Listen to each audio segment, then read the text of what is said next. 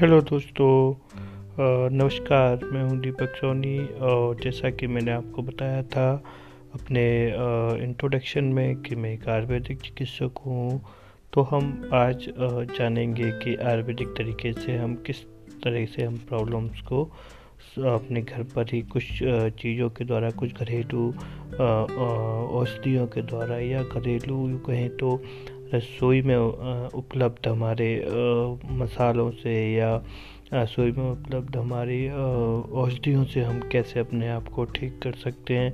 कैसे हम अपने सिम्टम्स को कम कर सकते हैं? जो छोटी छोटी बीमारियाँ उनको हम आने से कैसे रोक सकते हैं?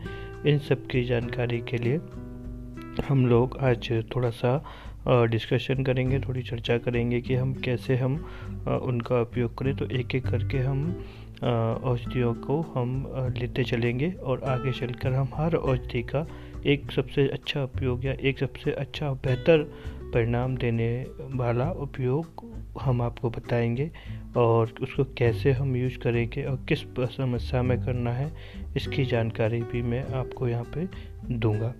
तो सर्वप्रथम हम बात करते हैं, सबसे सामान्य तौर पर घर पे पाई जाने वाली औषधि, जिसको हम हल्दी के नाम से जानते हैं, आप सभी जानते हैं। हल्दी को हम किस तरह से यूज़ कर सकते हैं? तो जैसा कि हम देख रहे हैं कि मौसम में काफ़ी सारी कफ़ की मात्रा, यानी कि सर्दी का मौसम है तो कफ़ का प्रॉब्लम जो है सबसे ज़्यादा देखने को मिलता है।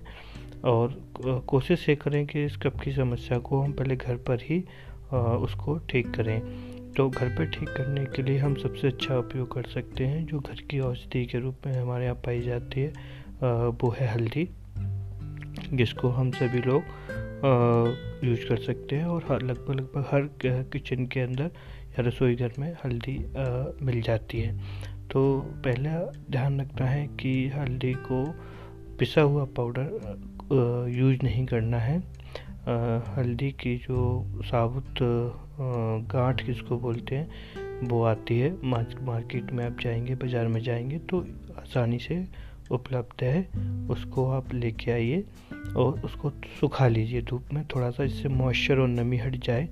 जब वो पूरी तरीके से सूख जाए तो उसको थोड़ा सा कूट करके कूटने के लिए आप घर पर ही किसी चीज़ का उपयोग कर सकते हैं। खरल का उपयोग, खरल एक्चुअली में आयुर्वेदिक, एक टर्मोलॉजी है, जिसको जिससे कूटने के रूप काम में आता है। आयुर्वेदिक में ऐसा वर्णन दिया हुआ है तो उसमें कूट सकते हैं, फिर मिक्सी या मिक्सर ग्राइंडर में उसको ग्राइंड कर लें और पाउडर बना लें। उस पाउडर को जो है, एक चौथाई चम्मच जो है दूध लेकर के हल्दी को दूध में मिलाएँ।